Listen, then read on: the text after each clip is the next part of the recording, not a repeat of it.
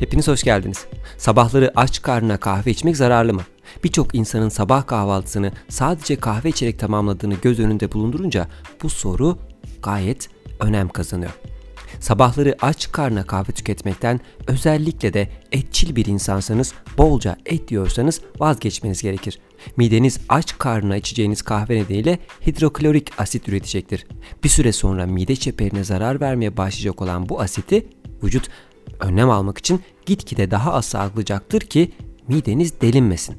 Fakat mideniz hidroklorik asit salgısını az az kullanmaya, alışmaya başladığında midenizde yemeklerde yiyeceğiniz özellikle orta veya az pişmiş dana etini yeterince sindirememe sorunu baş gösterir.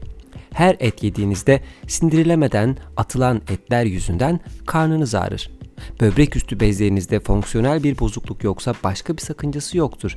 Böbrek üstü bezlerinizde eğer sıkıntı varsa kahve yüzünden demir, çinko ve magnezyum mineralleri yeterince kana karışamadan atılır. Hatta sıkıntı büyükse koca koca böbrek taşları sizi bekler.''